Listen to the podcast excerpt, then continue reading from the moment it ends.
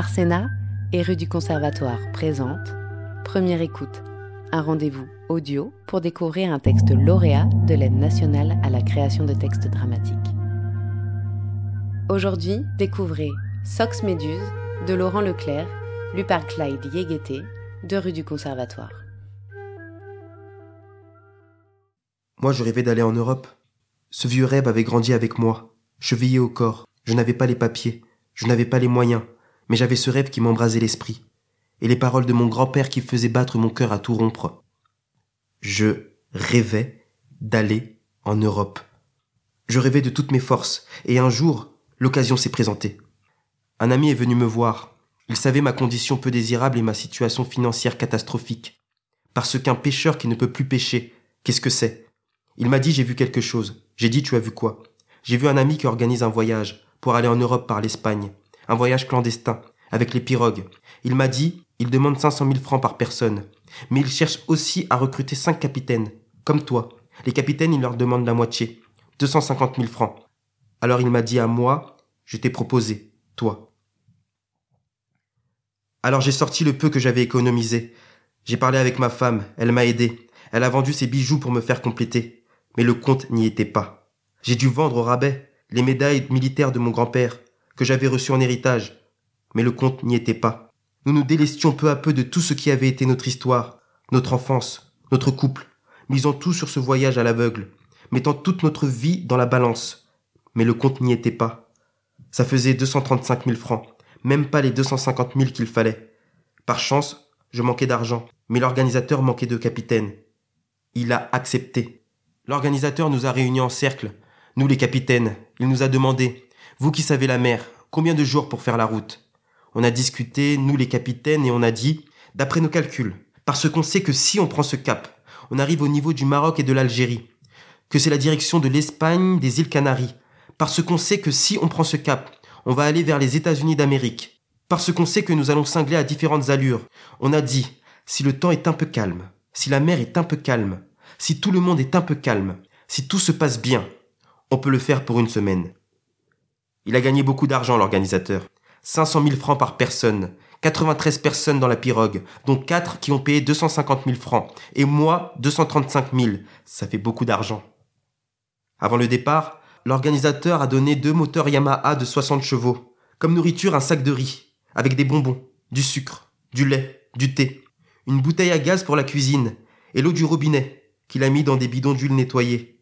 Le tout dans le ventre d'une pirogue, qu'on ne verrait que la nuit du départ. C'est ce qu'il a financé. On a donné rendez-vous au passeur à trois heures du matin, pour le départ clandestin. Il fallait créer le mystère, faire des adieux discrets. La police pouvait surgir de partout. Dans la nuit noire, nous n'avions plus de nom. C'est comme si nous marchions dans le corps d'un autre. On avait rendez-vous au bord du fleuve, et on est parti. Je dois dire ici, malgré une mémoire un peu dégingandée, par l'excitation du départ, que j'avais dans le coin de l'esprit une pirogue bourrée d'amis à nous, qui étaient partis une semaine avant nous. Je devais moi-même partir avec eux, mais l'organisateur m'avait refusé, car je n'avais pas encore trouvé tout l'argent. Ils étaient 115 personnes, comme nous, malades d'une existence sans perspective. Nous étions restés sans nouvelles de toutes ces personnes. Il y avait dans ce silence comme une espèce de sale présage qu'on n'avait pas envie d'envisager. Au moment de notre propre départ, où seule une détermination viscérale devait se lire sur nos visages. Cette nuit-là, notre pirogue, engrossée du peuple du fleuve, fendit la nuit de ses peintures de guerre, comme une photo embrumée, glissant sur le frère sombre du Mississippi. Nous quittions la poussière sur le ventre du fleuve mulâtre de Saint-Louis. Tout ce qui nous avait vu naître et grandir demeurait de part et d'autre comme un souvenir figé que la mémoire comme un filet de pêcheurs malheureux tentait de retenir. Nous avons glissé sans heurts le long des cuisses fétides de la langue de barbarie. Lorsque la pirogue est arrivée à l'embouchure, à l'endroit où le fleuve se jette dans la mer, à l'endroit où l'eau douce du fleuve se mélange à l'eau salée de l'océan, il y eut comme une secousse prémonitoire due au courant plus fort. On a coupé le moteur. Écoutez le chant de la sentinelle. Elle garde jalousement ses enfants, les sangles dans ses bras jusqu'au sang. Sentez son odeur de poisson séché, l'anti-sirène, Voyez les chaussures vides sur les lèvres du fleuve.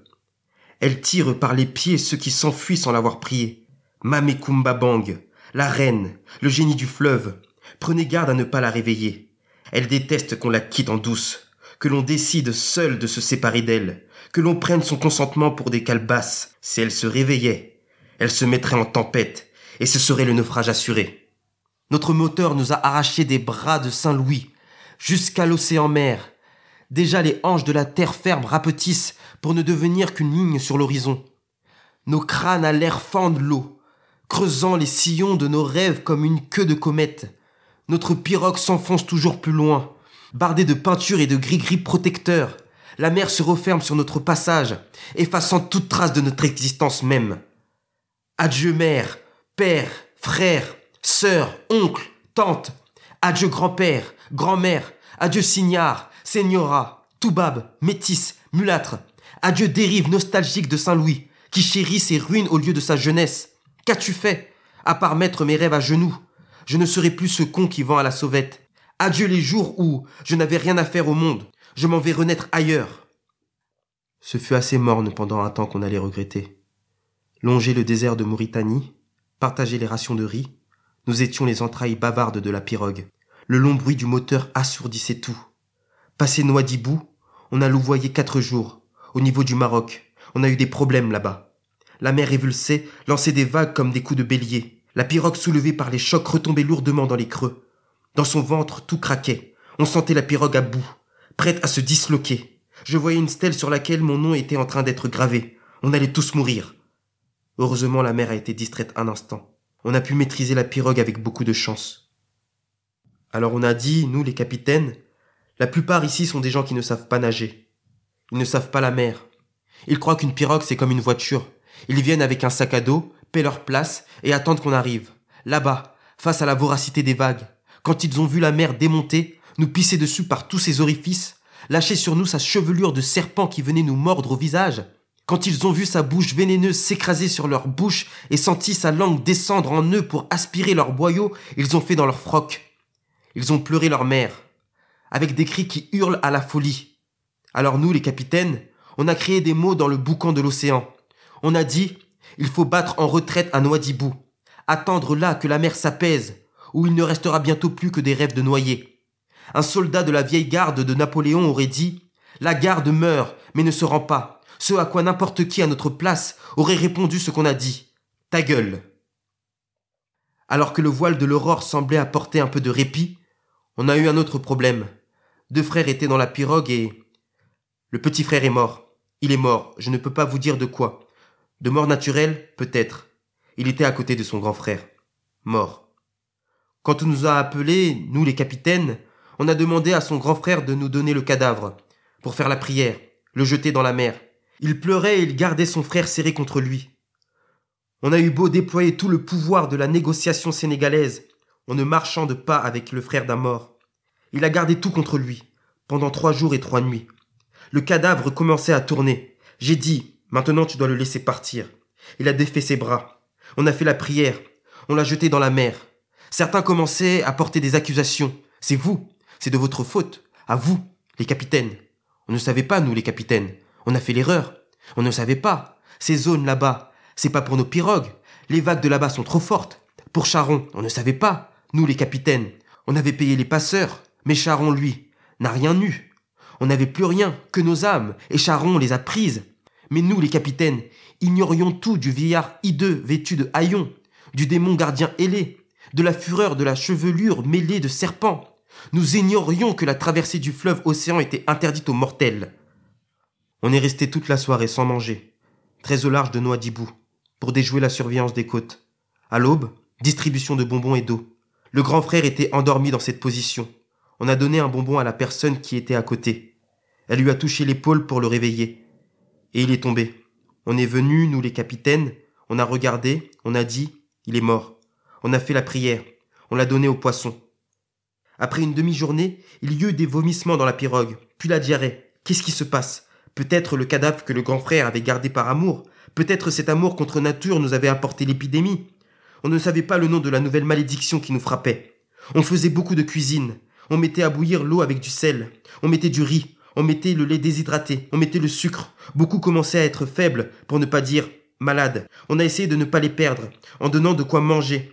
Parce que nous n'avions ni de médicaments, ni de médecins, ni rien.